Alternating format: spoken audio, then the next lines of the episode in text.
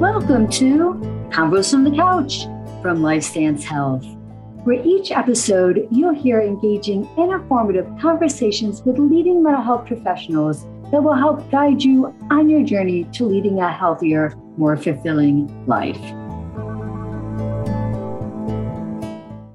Hello, everyone, and welcome to Convos from the Couch by LifeStance Health. I'm Nikki Leanza, and on today's episode, I'll be talking with Jeff Shavy, therapist and director of community based services at our LifeStance Minneapolis office, about how trauma affects foster youth. So, welcome, Jeff. Nice to have you on. Thank you so much for the opportunity. Let me go out a statistic I found, um, and this is according to a study by the National Library of Medicine. Youth in foster care have high rates of trauma exposure, and these exposure rates approach 90%. So we know that foster youth are also significantly more likely than the general population to have directly experienced like violence themselves, specifically abuse and or neglect. So I think this is key to why we're having this conversation today as well, just seeing those high rates of trauma exposure for sure. Mm-hmm. So again, thank you for being on, Jeff. And let's kick off. Tell us a little bit about yourself. That sounds good. That sounds good. Thank you for giving that stat as well, just to underline the importance of this. Um, it's something that trauma has kind of moved to the forefront. I'd say in the last, um, you know, in Minnesota, I'd say in the last 10 years, we've I've seen that shift, or we've seen that shift um, to focus more on it. So great opportunity, great topic to to speak on today. Um, with regards to myself, so I've been with um, this company in, in Minnesota, which formerly was Family Innovations, is now LifeStance for the last 16 years, um, and have been in a position of director of community-based services for the last two years now, just over two years at this point um, but have moved to LifeStance or we transitioned to LifeStance last year. So relatively new to um, this uh, this company, but I'm enjoying it so far. So great, great. And I understand there's a very specific program you have out of your office that is called the Intensive Treatment Foster Care Program. Can you tell us a little bit about that program? Yeah, for sure. So the state of Minnesota, I'm going to say five to 10 years ago, I'm not a little fuzzy on the dates, but uh, about five to 10 years ago, recognized that the, there were some issues with the foster care system um, that needed to be addressed. We needed to come at it differently um, and support the kids, the families, and all involved a little differently than we had before. So they started this program where uh, they're requiring our uh, clinicians that are going into these homes to work with the, the foster care youth and their families and, and those, the foster care providers, and even the system as a whole, um, that are providing clinicians that are evidence based. You know, they have solid training behind them, they have solid experience with them, um, and they can go in there for more than you would typically expect. And so, for most of our therapeutic services, it's you know ranging from one to three hours a week. You know, whether that's a you know your 45 minute therapy session. Um, on up to in our community based program, a more intense uh, case would typically take maybe three to four hours in a week.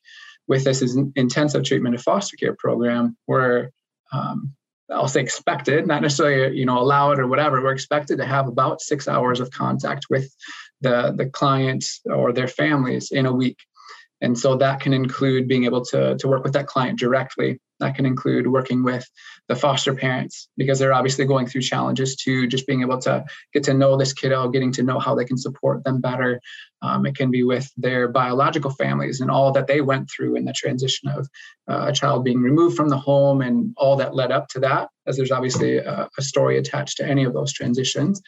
Um, as well as being able to coordinate better with case managers and child protection and all that that are all involved and all have stake in this this client doing better and, and moving towards health um, but needing more support from a therapeutic sense to be, be able to make that happen. Um, so the state set up a really good structure to be able to do so and uh, we've been um, kind of thankful enough to be able to to have that opportunity to engage in that program as well over the last um, like i said five to ten years or so. Great give us some idea of what would lead a youth to have to be removed from their home yeah. So typically what we see it's it's initiated by child protection because there was a report of you know domestic abuse or safety issues that were involved um, or neglect issues that were there. Um, and there's a lack of that parent being able to or that guardian being able to support that that child because of their own mental health stuff or their own circumstances or what have you um, once they are in the system with a child protection worker or a case manager, they can qualify for this program as they move into a, a foster placement. So, as long as they have a representative from um, case management, um, as they move into, into a foster care situation, they can get the support. Got you.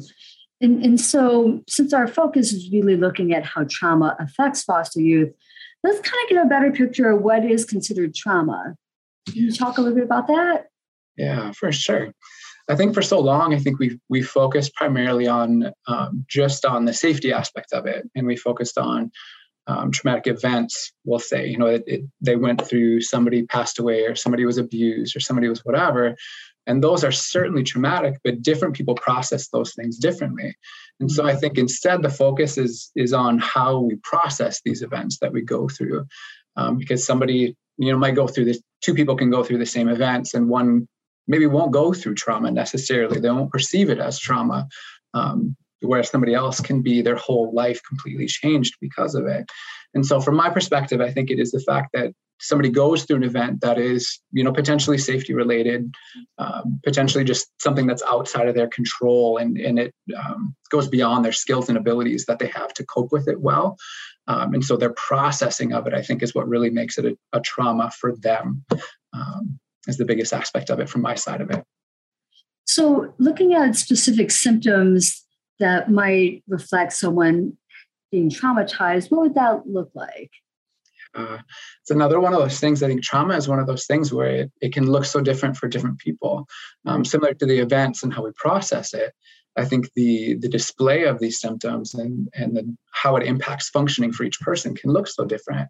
Um, I think you're you're typical of, of what you expect, like by the letter, we'll say with with the DSM is, you know, you're going to have flashbacks of the events, nightmares, um, difficulties processing cues that are, you know, that you're facing on a daily basis, or just you know memories of those things, um, mood disturbances, those types of kind of more by the book or kind of black and white symptoms. But I think so often it can kind of uh, show itself as many other diagnoses, whether that's yeah. you know, because the client has, you know, those mood disturbances and um, or anxiety because they're just so shook and uh, so nervous about kind of facing their day to day because of what they've been through and how they're processing that. Um, so I think each client uh, probably looks a little different in some regards, but it's our duty to obviously dig in and try to find out, okay, where are those roots for this? Of course. I don't think we can have a conversation about trauma and not bring up PTSD or post traumatic stress disorder. Can you share a little bit more about your feedback on PTSD? Yeah, for sure. So I think it's that, you know, PTSD is just, in, to put it simplistically, kind of that diagnosis that we use to try to encapsulate those patterns. Um, when those those changes in behavior or cognitions come up after we um, struggle to process an event, um, PTSD is just that kind of uh, language that we can use to try to like put that label on there so we can kind of understand this is what's underneath it um, for other working professionals or whatever. I think for some of my clients, it's also been something where they've appreciated having having an answer to what it is, like what's going on. Um, I had a client that I worked with that is in her 60s now um, that had never been diagnosed with PTSD, but it was very clearly as we worked through some of the symptoms and challenges that were there it was very clear that that's what it was. And so we talked about it to some degree. And she came back the next session and she was just thankful. She said, I've had, you know, 10 different diagnoses over my life. Um, and when we walk through it and actually talk through it, this is what it is underneath it, you know, to be able to put some sort of label or some kind of box around it per se as best we can.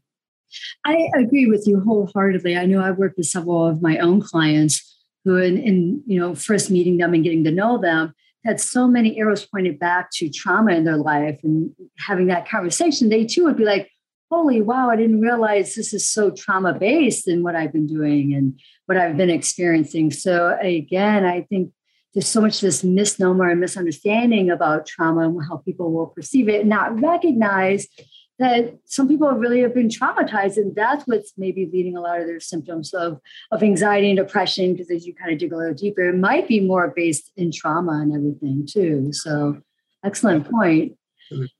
So how does trauma look with a foster youth then? So if we're going to look at really how does trauma affect foster youth is there specific key things you're looking at or you can tell with foster youth? Yeah. I think it's a different it is a different challenge i think to to identify this with foster youth because i think working with children in general i mean it's you know the stereotype is going to be that they're less uh, verbal about some of these things. Like if i'm working with an adult who is coming into therapy they have some motivation. I mean they're coming to my office they've driven there they're you know they have some insurance or financial gain or financial kind of investment in this. Um, whereas with a client especially in our community-based program there's a referral that comes from child protection or comes from uh, case management or, or what have you and so this child is not like signing up for it not necessarily willing to, to do it per se but um, so I think being able to dig into that and to to um, take the time to get to know their story, to understand what's behind it, to take the time to listen to what they're kind of um, putting out there, what their day to day looks like, to be able to identify what's underneath it, I think is an extra challenge. Um, I think as far as that presentation, kind of with your question, I think uh, it can look like so many different ways like we alluded to earlier. I think the you know some of those some of the clients that are coming through that foster system that we're starting with are you know they're de- depressed and they're really withdrawn within their class um, you know environment like at school or what have you or they're not engaging well at home. Um, they're just kind of i'm to just stay in my room and uh, my mood is pretty flat or you know things like that I think a common one that we also run into, and that has been a, a huge kind of course correction, I think, for a lot um, of clients within the field that I've seen over the last five to 10 years again, is um, the, the children that are acting out, the youth that are acting out. I think in the past, historically, it's been so easy to just say, okay, this is a oppositional defiance kind of case, or this is a, you know, whatever they, whatever label they want to put on it, official or not. Um, but a lot of times, those kiddos, especially in our foster care um, system, there's some trauma underneath that that's yes, um, yes. struggling to process, like being able to sit in a desk all day at school or to be able to follow basic direction at home or you know go through uh, basic interactions with siblings friends peers whatever um, and so i think the importance i think can come down to how much time and effort we put into trying to get that story underneath yeah. it, really dig up those roots a little bit versus just accepting, okay, on the face, this is what it looks like. Looks like an anxiety case or looks like an ODD case. Um, right. Um, there's more underneath that. Um, especially with our foster system, knowing that, like you said at the, at the outset, um, the vast majority of, of kiddos that are going through the foster system have have experienced uh, some sort of trauma. Yeah. Like they, you're probably not going to end up in the foster system without going through some sort of right. trauma. Um, and so being able to to understand that going in that there's there's probably some trauma underneath here in some capacity and taking that time to really dig into that a little bit. And that makes me think specifically with kids who might be diagnosed or labeled as oppositional defiant disorder is sometimes it can be frustrating working with youth with with those struggles, we'll say, but uh, really looking beyond that of like what's happened to them for them to manifest a behavior. And I, I think, you know, working, I think the key of what your program does, it's working with foster parents to help them understand, you know, this might be a kid who's seeming to be just so oppositional and, that foster parent might be getting really frustrated with them, but looking at it through the lens of of trauma and what's happened to the to the youth. Can you tell us a little bit more about that?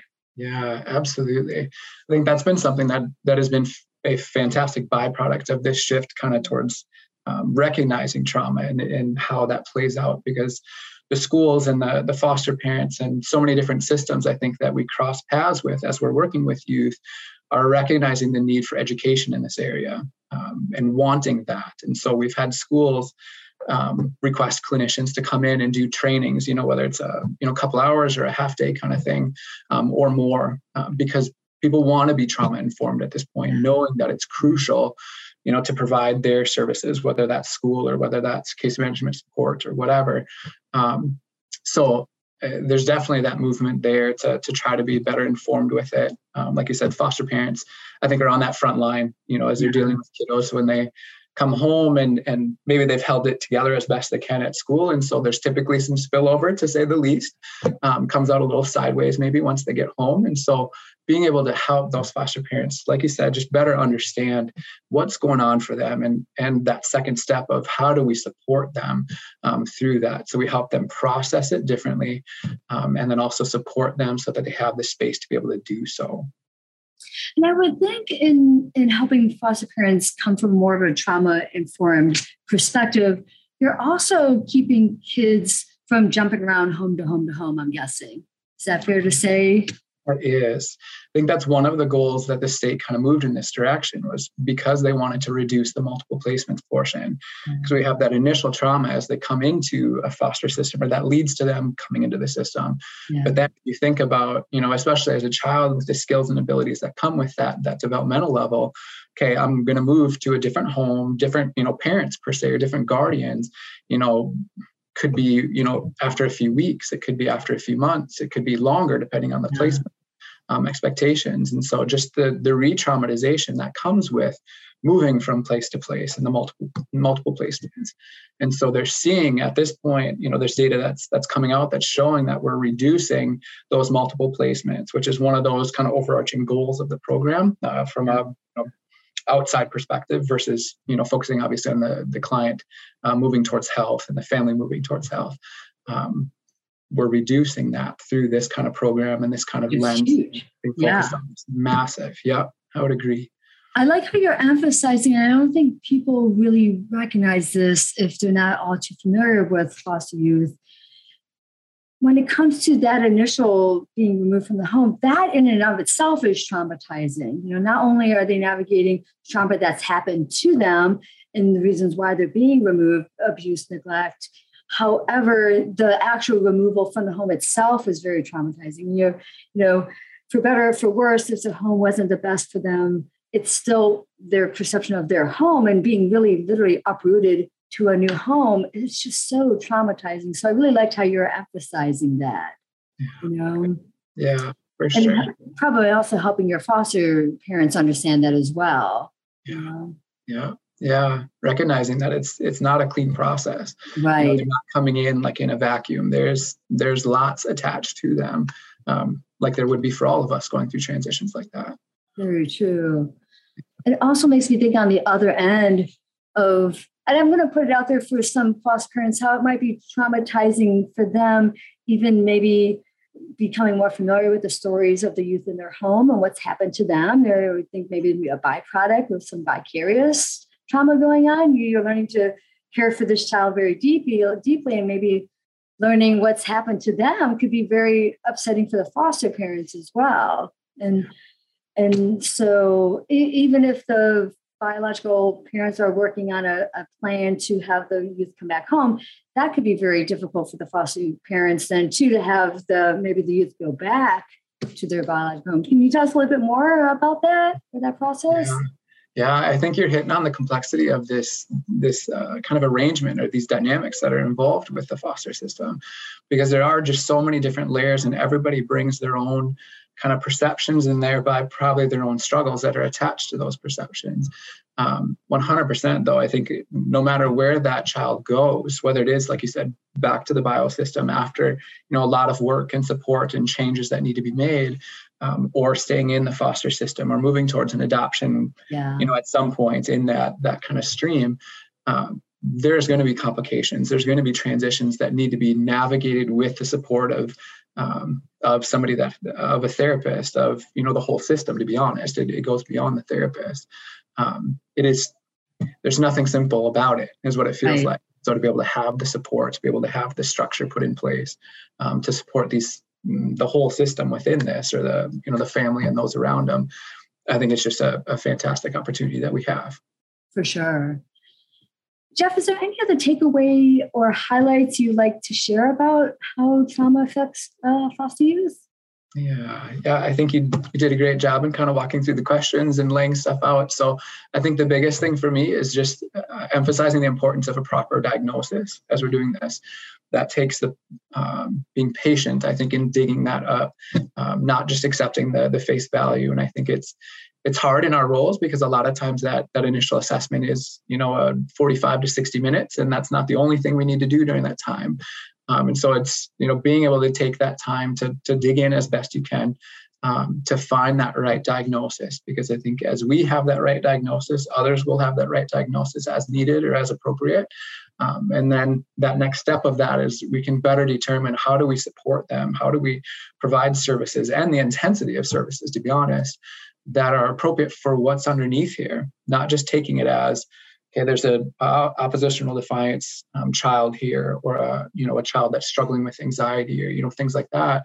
Mm. Um, because I think our, our approach is going to be vastly different if we just look at that symptom versus recognizing that there's some deeper and bigger roots underneath this likely. So really being patient in that and making sure that you're you're coming at it from the right angle, I think is crucial. Yeah, for sure. Jeff, I want to thank you for the the work you do in working with foster youth and foster parents, as well as your program. Sounds like it's amazing, and, and also doing some really critical work, and and especially in being able to keep foster youth from jumping from home to home to home, which is such a we know just such a serious problem within foster care too. So thank you again for sharing all this amazing information, and you know, of course, I know the work of foster parents is very difficult, but I'm sure you'd like to encourage people to maybe consider becoming foster parents. Yeah, absolutely. It's such a need that's there. And I think, especially with proper supports or the, the supports that are allowed to us, um, man, I think I can't think of a better way to do it or a more rewarding kind of opportunity that they can have to not just change one person's life, but to change that system's life. Um, they play a huge role in that. So that's great. Thank you, Jeff. Thank you so much, Nikki. I appreciate it.